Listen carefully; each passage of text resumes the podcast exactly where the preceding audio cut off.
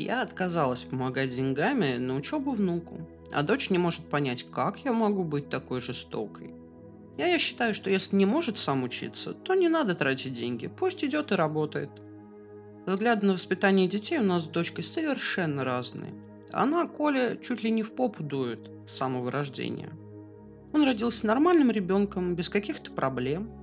Но дочь с первого дня считала, что мальчик маленький, слабенький.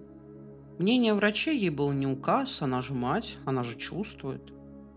В детский сад внук не ходил, потому что дочь считала, что мальчик будет постоянно болеть. Но при этом закалять или как-то укреплять хрупкое здоровье сына она не позволяла ни нам с дедом, ни отцу ребенка.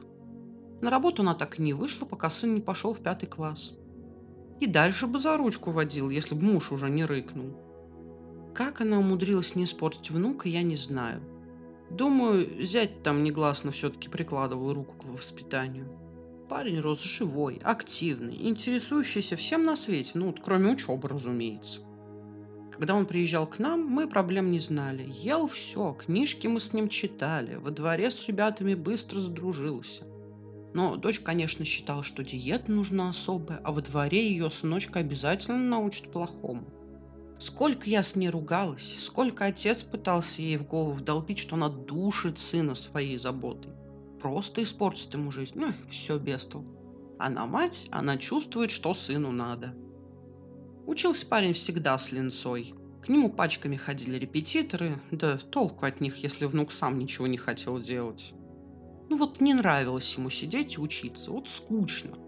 А зато руки у мальчика золотые, и интерес есть этими руками что-то делать.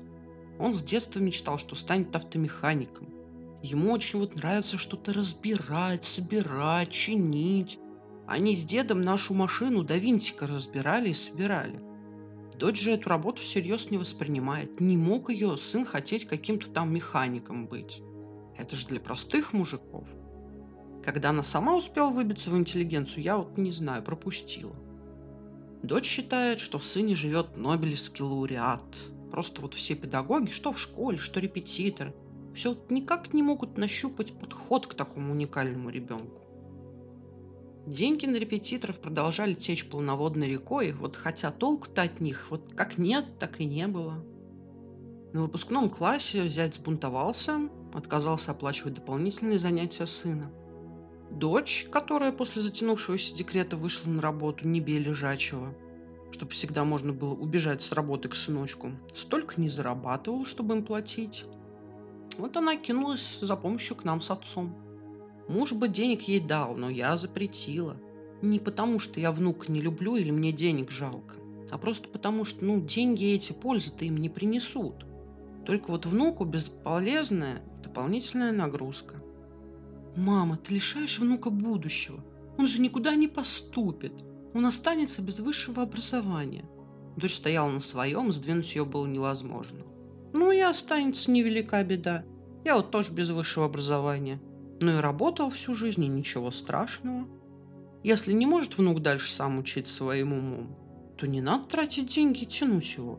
Ты хоть у него спросил, что он сам дальше хочет учиться, не хочет? «Да что он может решить? Он еще маленький!» – всплеснула руками дочь. «Только вот этот маленький уже на две головы матери-то выше будет. Но этого в расчет не бралось». Дочь еще долго уговаривала, требовала, плакала даже. Ну, я осталась при своей точке зрения. Сделала я это на благо внуку. Пусть парень от вечных репетиторов хоть отдохнет. Да и после школы мать не сможет его засунуть туда, куда и там самой мечтается. Внук у нас маму очень любит. Он бы не стал с ней пререкаться. А так, никуда не поступит, займется тем, что ему нравится. Глядишь, больше толку будет. А вы что думаете?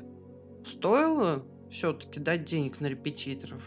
Или пусть парень вздохнет полной грудью?